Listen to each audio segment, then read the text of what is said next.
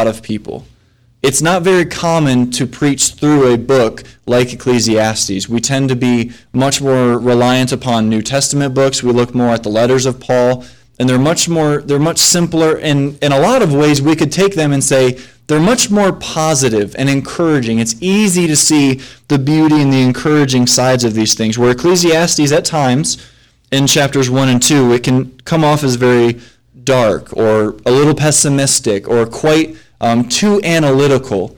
And for a lot of people, depending on our personalities, we can have a harder time with it. It's the same reason that I've said before, I've struggled at times with the Psalms because it's poetic language and it, it talks, there's a lot of imagery there, and it's a very beautiful, fanciful way that my brain just doesn't connect with or understand. I can say, yes, there's beauty in there, I just don't really know how. Where a more artistic mind can embrace the Psalms in certain ways that I fail to necessarily grasp. But Ecclesiastes here is wisdom literature that sort of faces up to our fears by asking the hardest questions that anybody can ask. What is my meaning in this universe, or is there a meaning to the universe? Does God actually exist? And if so, who is he? And is there actually something after this life? Is there a life to come? All of these questions, these ultimate questions of life, being encapsulated and wrapped up and kind of walked through in different ways here through Ecclesiastes. And we're going to kind of get back into seeing the preacher in verse 16 on down, kind of going back into where we were in chapters 1 and 2 as he again engages in those things that were under the sun. And keeping in mind, under the sun removes God from the equation. When he talks about those things that are under the sun, he's simply speaking of this perspective only, of observing what is on the earth and having this understanding that there is no God. And so as we go through and speak under the sun, let's keep that in mind as well. So starting in verse 16 of Ecclesiastes chapter 3. And moreover, I saw under the sun the place of judgment, that wickedness was there. In the place of righteousness, that iniquity was there. I said in mine heart, God shall judge the righteous and the wicked, for there is a time there for every purpose and every work.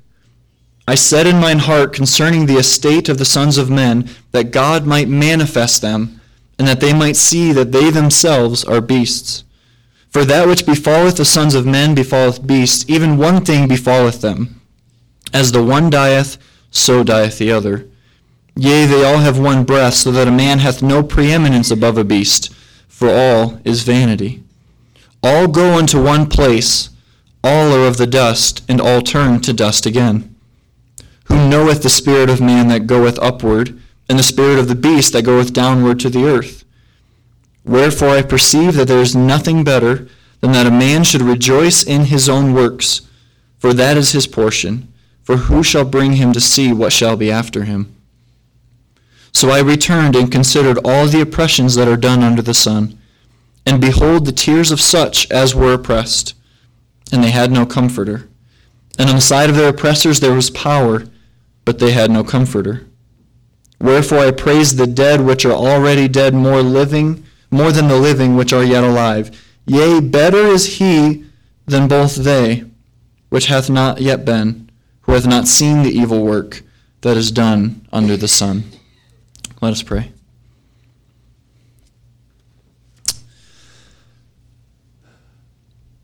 Father, we ask this morning that our hearts and our eyes and our ears would be attentive to your word, that we would search the scriptures to see that these things be true as we study these things out, as we hear from your word. I, I pray that it would be simply your spirit speaking that we would be receptive to what it is that you have conveyed here. And God, as we interact with these different viewpoints, this perspective that is under the sun, let us always remember the reality that there is something far past the sun, that there is an eternity that is in our perspective, that, that those who have believed upon the work of Jesus Christ alone for salvation, that we absolutely take rest and comfort in the fact of the eternal God who has given an eternal promise that we have eternal redemption and salvation simply through your work and your work alone. And God, as we, as we look through this text and as we continue to examine these things, let us forever keep in mind who it is that you are and all that you've done and all that you've given to us through your word. Father, we love you and ask that you would bless this time. And it's in Jesus' name. Amen. And so it's no surprise that after reading that text, as to why I introduced everything the way that I did.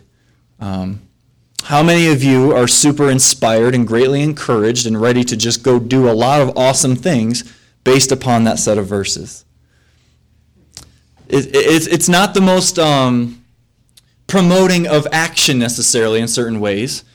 But as we see, the preacher continues to get at one very important aspect for each and every person that is reading this, and he's trying to draw attention to the mind, the way that we perceive the world, the way that we understand what happens around us. As we walked through in the Sunday school this morning, we live in accordance with those things that we value. Our actions will be brought out based upon what we value. And we said that if we value others, our actions will be very much more leaning upon service. If we only value ourselves, we will be very self centered, very selfish in the things that we do.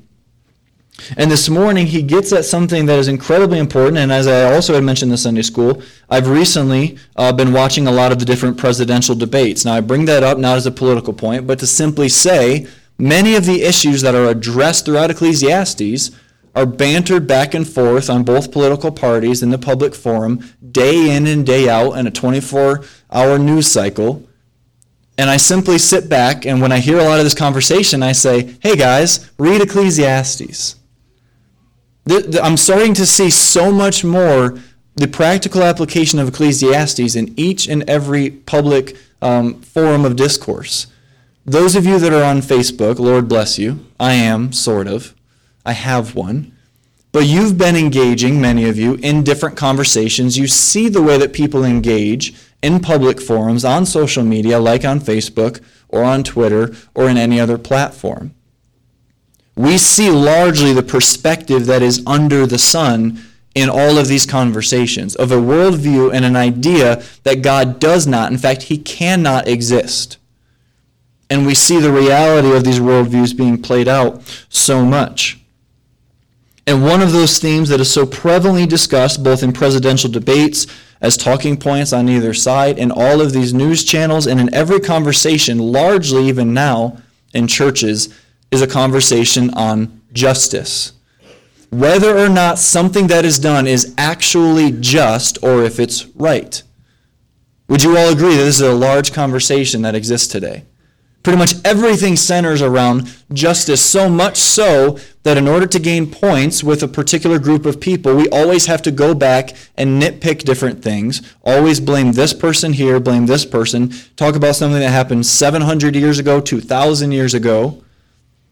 We always talk about history of justice or injustice, whether it's just our country or globally. And one thing that I still have yet to really find talked about on any of the news channels when talking about injustice is something that happened almost 2,000 years ago.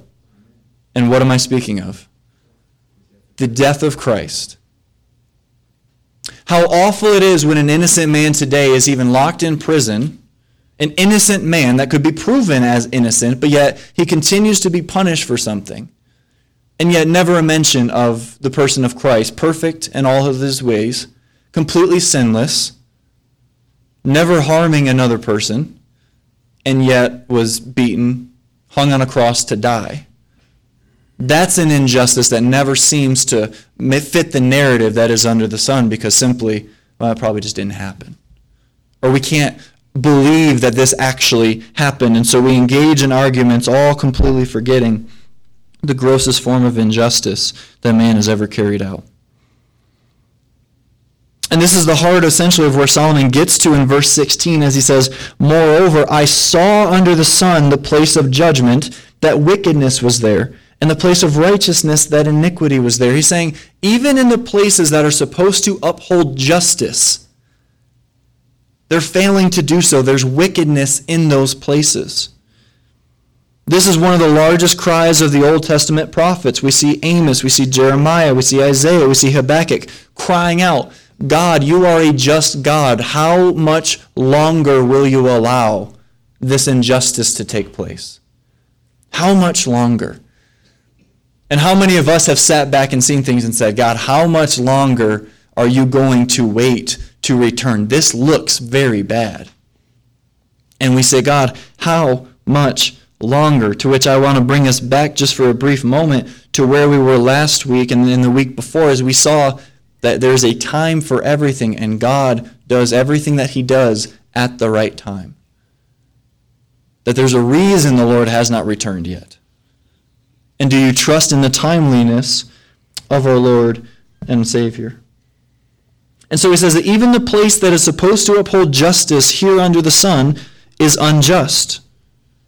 And we look down at chapter 4, verse 1. He says, So I returned and considered all the oppressions that are done under the sun. And behold, the tears of such as were oppressed, and they had no comforter. And on the side of their oppressors there was power but they had no comforter.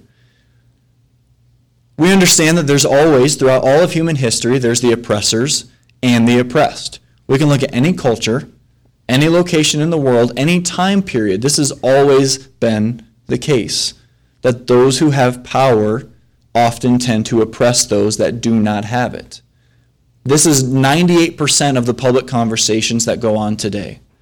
Anybody that has wealth, anybody that has any power, they're actively oppressing everyone else that is around them. And here Solomon draws attention to the very fact that the place of justice is no longer just, that there's in fact injustice there. He's highlighting man's inhumanity, essentially, towards one another. And he shows this frustration that not only is there injustice that is done, but that it goes unpunished. I think we could all agree that there are things that are unjust that do take place and that there are injustices. But that alone doesn't create much of our frustration. It's largely because we sit and we say, and they're going to get away with it.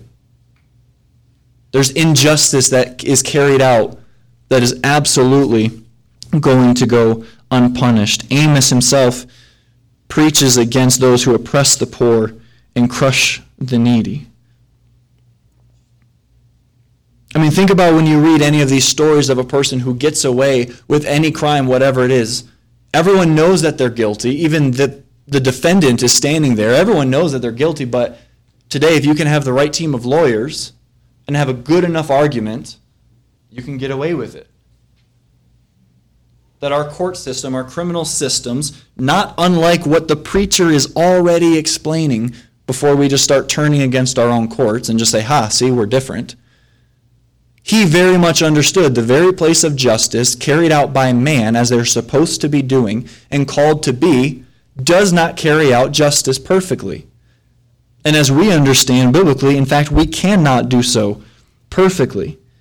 But he's frustrated because he sees an injustice, and it's not enough that it's done, but he says, This is going unpunished.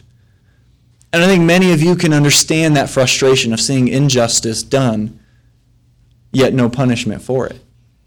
And so it builds our frustration, and we begin to get very perplexed by these things.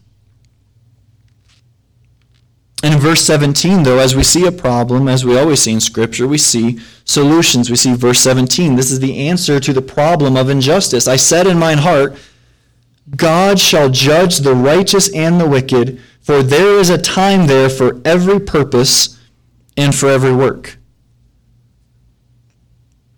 this should be a wildly encouraging verse for every single believer here today. That as we see injustice, as we see oppression, as we see these things that are carried out in very wicked manners, that we sit back and instead of the grumbling, complaining that I said I am prone to at times, do you believe in verse 17 that there will be a there will be a time for justice? Do you believe that to trust in God to make these things right. I remember growing up, still growing up, I remember growing up and thinking, man, being an adult's going to be awesome. I trust everybody. You, you trust every um, police officer. You trust every teacher, you trust every single judge, you trust every person, every elected elected official. Of course you trust your president, your congressman, you trust these people. Because of course they're only going to uphold those things which are just and good and true.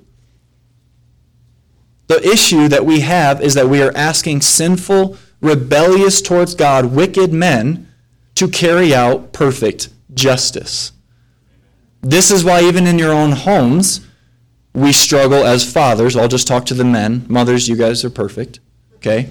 But as fathers, are we perfect in the way that we deal with our children? Do we always act justly towards our children, towards our wife, towards those that are around us? I would say that we don't. And if you believe that you always do so perfectly, I would love to talk. These are things that we struggle with. We are to uphold those things that are just, and Solomon is understanding this. This is why he's greatly grieved because they're supposed to uphold justice, and they're not. There's injustice, there's corruption, there's all of these things we know to be true. But in verse 17, he brings it back and says, But you know what? There will be a time for justice. And it's not going to be carried out by a politician or a judge or a police officer or a pastor or anybody else. Only the chief judge, Jesus Christ, God Himself, is going to bring forth this time for justice.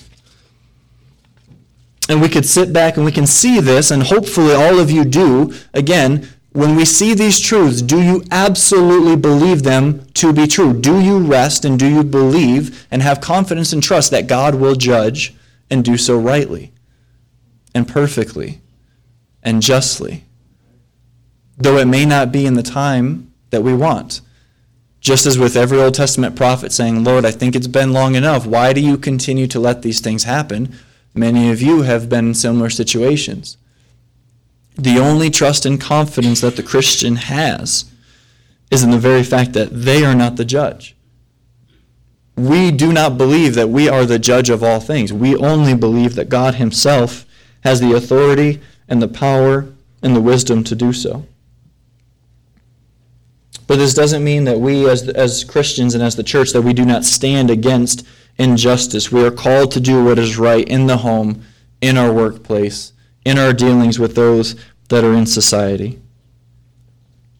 Later in Ecclesiastes chapter 12, verse 14, he says that God will bring every deed to judgment with every secret thing, whether good or evil. Depending on who you are this morning, that verse is either incredibly encouraging and it brings great hope, or it should be one which brings a great amount of fear and trepidation and concern because God will absolutely judge every single deed, whether good or evil, and He will do so in a very just and righteous way. That God, because of His holiness, cannot look upon sin and simply say, eh, it's not that bad. Where no one will stand before God and be able to argue, well, at least I didn't do as much sinning as this guy. Or at least I didn't sin as much as my brother. Or well, hey, I didn't grow up in a Christian home, so I didn't know any better. These arguments may work with man, but God is too perfectly holy to overlook any sin. In verse 18, we simply see this question of, Uh, of to why wait then? So why is it that we are here? I said in mine heart concerning the estate of the sons of men, that God might manifest them, and that they might see themselves as they are, as beasts. And he continues this in 19 through 20. As he says in verse 20, all go into one place. All are of the dust, and all turn to dust again. He's saying that man are beasts. Men are beasts, that we were created from out of the dust. And after we die, guess where our bodies are going to go? Right back to the dust. You remember months ago um, the illustration, as I mentioned, of Alexander the Great, and he has his friend there with him after this battle. They go, and he's, he's looking intently over this pile, and Alexander comes up to him, and he says, What are you doing? And he tells Alexander the Great, I'm looking for the bones of your father, but I cannot distinguish them from the bones of the slaves. And we talked about how there is absolutely no distinction whether an earthly king or an earthly slave. There is zero distinction because all are going to die, all are going to wither. Whether you're Warren Buffett or you're me, you're going to die with nothing left in your pocket. But you also look culturally at how many people, how many civilizations thought if we can bury these riches with this person, they will have those in the afterlife with them. Because that was the most important thing, wasn't it? If they can only take these things with them, how great that would be. They've worked so hard to accrue it. He's saying that man are simply beasts, that we're created from dust and we're going to return to dust because this is God's curse against sin and against death. And because of Adam's sin in the garden, that there is death, that all will experience death. And for each and every one of us, no matter how old or young, political views, interests, where we live, all of us are going to die one day. Our physical bodies will die. We will all breathe our very last breath, and our bodies will cease to continue. This, again, is the reality. And this is also why many don't engage much with the book of Ecclesiastes, because it confronts some of our greatest fears. We say, Well, I have no fear in death. I'm a Christian. I just really hope I never die. Uh, this is often how we actually conduct and how the way in which we live, and where we're so encapsulated by this fear, we insulate ourselves from anything that could ever harm us. So, how does the Christian then answer these things? We simply do understand that there is more, that man, though apparently just beast, we understand that man has been created in the very image of God, that man is eternal. Do you believe that you are an eternal being? Do you live as if eternity is the reality? Because it is absolutely the reality. There is no person that will ever escape eternity. The question usually is asked, Do you believe in eternity? where the question should simply be, What do you think of your eternity? How do you think you will enjoy it? And as it goes through verse 18, we see that we are here in this time now. As we live, we demonstrate our character, we reveal, we see who we are in the universe, and we see who God absolutely is. Will we see God for who he is, and will we see us as we are? Verse 21, he asks the question that many have asked Who knoweth the spirit of man that goeth upward, and the spirit of the beast that goeth downward to the earth? Simply, he's asking, Will we live again? And who even knows? This morning we mentioned how few people, and it's alarmingly so to me, how few people have ever asked themselves that question of what will happen after I die? Is there something more to life than just what I experience now? Because where Solomon was in chapter 1, so many people find themselves every day. Man, if this is all that there is, I don't really know that this is that great. If this is all that there is, then why even try anything? Right? I'm going to work hard, but I'm going to leave my money behind for somebody and they're probably going to squander it because they might be a fool. I don't even know. There's no rest, there's no hope, there's no comfort, there's no peace, there's no joy. There are none of these good things that God has given as gifts to us, as he outlines earlier in chapter 3. And so his answer to, since we can't really know, Wherefore I perceive that there is nothing better than that a man should rejoice in his own works, for that is his portion.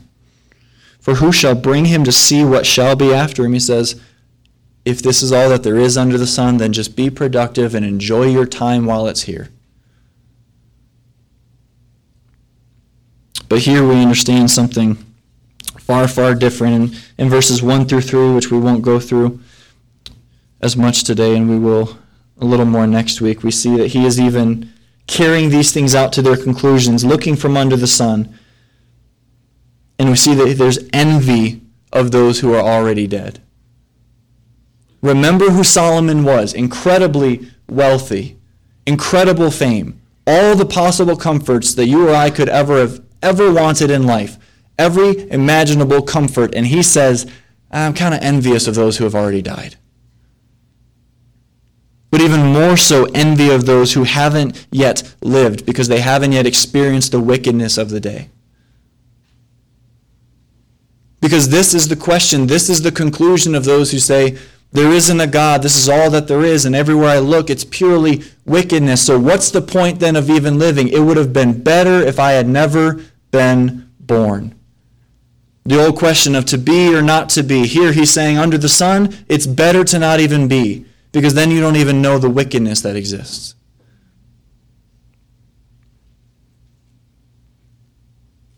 And as we walk through that, and we'll get more into these first three verses of chapter 4 next week. And as I mentioned from the outset, these can be very pessimistic or seem very dark not insanely encouraging. Keep in mind, he is outlining the position that is under the sun, that has taken God away from the equation entirely. It's created man's attempt to understand all that is around him, to understand a purpose, yet very much rejecting the very purpose that the Creator has given to you. Of course, foolishness is going to come from out of that. That's the only thing that is going to make itself apparent. But there's a reason that that sounds very fatalistic and that it sounds very depressing. One, because it is, but two, because so many of us know this is not the reality.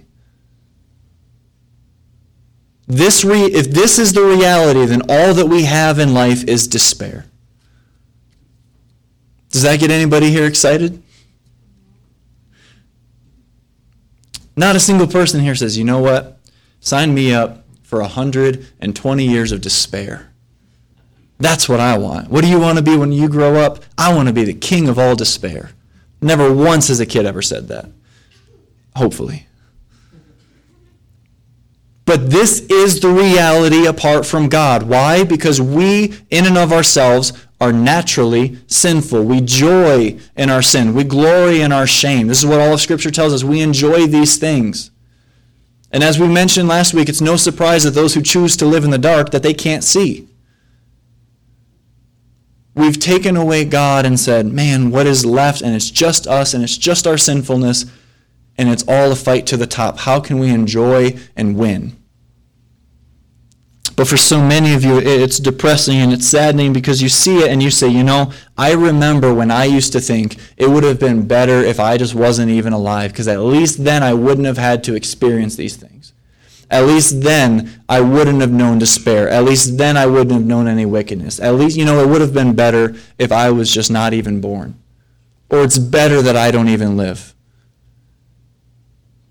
And I can assure you from so many conversations with young people at the high school, this is a conversation that takes place routinely. But I'm also going to say it's not just a natural thought process, but that it's actually largely encouraged by entertainment by other individuals in that peer group, where the idea or topic of suicide is largely it's glamorized, it's encouraged as an option. So, what then does the Christian do? We look at it and we see the result. We see them saying, It's better that I don't even live. All I know is wickedness. I'm going to die, and no one's even going to care about me, and there's nothing afterwards. So, if there's nothing that I should fear after this life, why wouldn't I? And what is the Christian left to do? The strategies say, well, you just, you just need to show love to that person and you just need to, to sit with them and point out the good things in their life. Well, that's fantastic. But what if there aren't any good things in their life? In Psalm this morning, in Psalm 33, the earth is filled with the goodness of what? Of God. Not every experience from every single person is good. We can't just rely upon these different strategies and convincing a person to just reshape the way that they think. And again, I'm going to keep going back to it. In the Sunday school, we went to the most basic fundamental answer is the absolute reality of the gospel of Jesus Christ alone. Here, the preacher says, where there's supposed to be justice and judgment, there's wickedness. Where there's supposed to be righteousness, I found iniquity. Everywhere that I looked, this is all that there is. The people that were supposed to stand for this no longer are actually doing so. They're failing in these attempts. And so he gets to the point to conclude that it would have been even better that he had never lived. He's envious of those who do not currently exist or live in the world today. And this is a problem that encompasses so many. But the answer that we repeatedly see in Scripture is the one that God has given through the person and work of Jesus Christ. We see perhaps one of the more uh, most important passages of Scripture Romans chapter 3, verses 23 through 26. It says, For all have sinned and come short of the glory of God, being justified freely by his grace through the redemption that is in Christ Jesus, whom God hath set forth to be a propitiation through faith in his blood to declare his righteousness for the remission of sins that are past through the forbearance of God. To declare, I say, at this time his righteousness, that he might be just and the justifier of him that believeth in Jesus. Why is it that we cry out so strongly against injustice? Because every person longs for great justice. We want things to be just. Verse 23 of that passage makes very clear that we have all sinned and fall short of the glory of God. Our actions are justly deserving of wrath and of punishment, not temporal, not just a loss of a job or a loss of finances, but an eternity of punishment for those very sins which have separated us from God. And the question, rather than what purpose is there in life, the question that should be on the mind of the preacher as he goes through this and as he continues to outline later on, is this question of since I am separated from God, how can I be made right? How can I be found as just? How can I be justified before a perfect and a holy God? How does a sinner get reconciled to God? Is it through work? Is it through intellect? Is it through study? Is it through any passionate pursuits that I can have? Absolutely not. And this verse continues to show it. Verse 24 being justified freely by his grace through the redemption that is in Christ Jesus. And so the answer that every Christian has to offer to those who have this understanding, who reject God, who or questioning why it is that they should even live, why it is that they should even work, why it is that they should overcome any addictions that they're, they're undergoing, we understand, we bring forth to them the very reality of the gospel that you can be made justified freely by the grace of God through the perfect atoning work of Christ. Any answer outside of that is wholly insufficient for that person. It's temporal. And all of Scripture testifies to this very fact. And I love how Paul, under inspiration of the Spirit, puts this, but being justified freely by his grace. How beautiful is the grace of God that you have been justified freely because of that very grace, because of what Christ and Christ alone has done. All because he has saved you. There's repentance and believe. Scripture says to repent and believe upon the work of Christ. Well, what about, no, no, no. Repent and believe upon the work of Christ. Right, but what do I have to do? Nothing. Repent and believe upon the work of Christ. How beautiful it is to know that God Himself condescends to us in the person of Christ to live the perfect sinless life that we could have never lived so that we would be redeemed and reconciled back unto God, but that he himself set forth his own Son as the propitiation to suffer the very wrath of God that we were going to incur because we will all stand before God. And the question is have our sins been covered by the person and work of Christ, or are we now going to incur that wrath of God? He who knew no sin became sin for us. None of us here would say that a judge is acting justly to simply overlook any crime, any injustice that is done. In the same way, God does not look past sin, He does not look over sin. But has your sin been covered by the perfect blood of Christ? Or are you now the one that has to make payment for that sin? This is why the gospel is so important. This is why so many of you struggle as we see Ecclesiastes and you say, there is something far more than this. Life is not just despair, it's joy in Christ. The person struggling with addictions, they need the joy that comes only through Christ. The poor husband, the poor teacher, the poor elected official, whoever the person is, apart from the gospel of Christ, there will be no lasting change. Do you truly believe that this morning? And is this the topic of conversation? Is this the emphasis in the way that we conduct and counsel one another?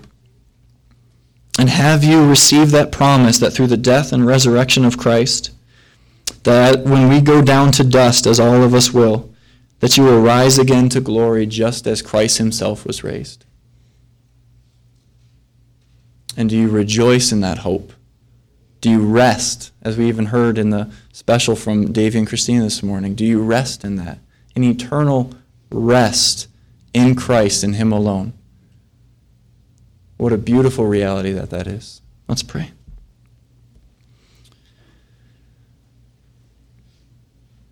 Father, we thank you for the reality of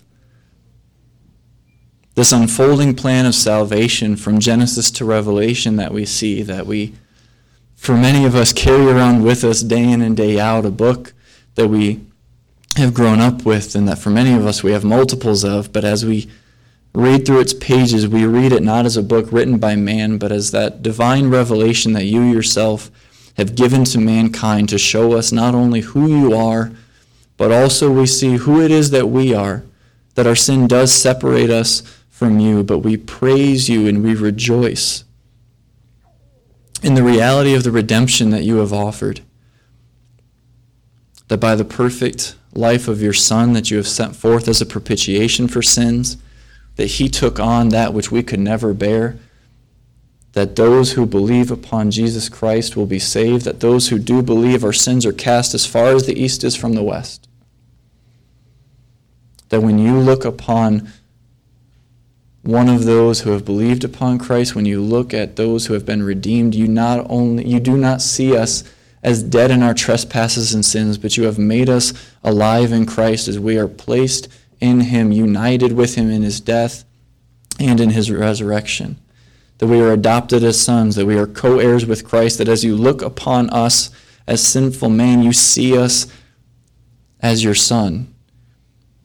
You see us as with the perfect righteousness of Christ, not because of our works or because of our efforts, but simply out of the beauty of the free grace.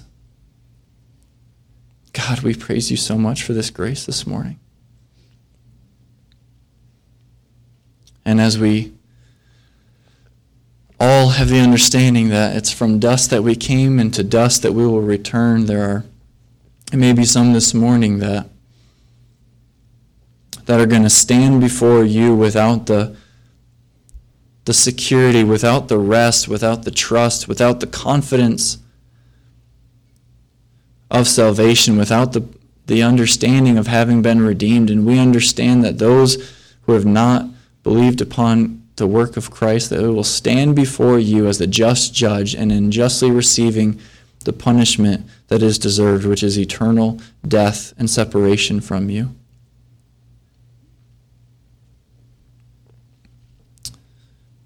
But God, we thank you that you've not stayed silent, that you have offered your word to us, and that this morning we have seen clearly the reality that those who repent and believe have been forgiven of sins, and that you are faithful and just to forgive those who ask for it. That those who have believed upon your name and your name alone are saved. Lord, I ask that your Spirit continue to work here in this time and continue to work even as we go you would bless our fellowship, and that if there are any among us that have questions or, or concerns or a lack in understanding of things, I pray that you would encourage them and, and instill within them a heart to go and to find answers, to seek not only others that may be around, but also to diligently seek in your word to see that these things are true. God, we praise you for all these things this morning. It's in Jesus' name. Amen.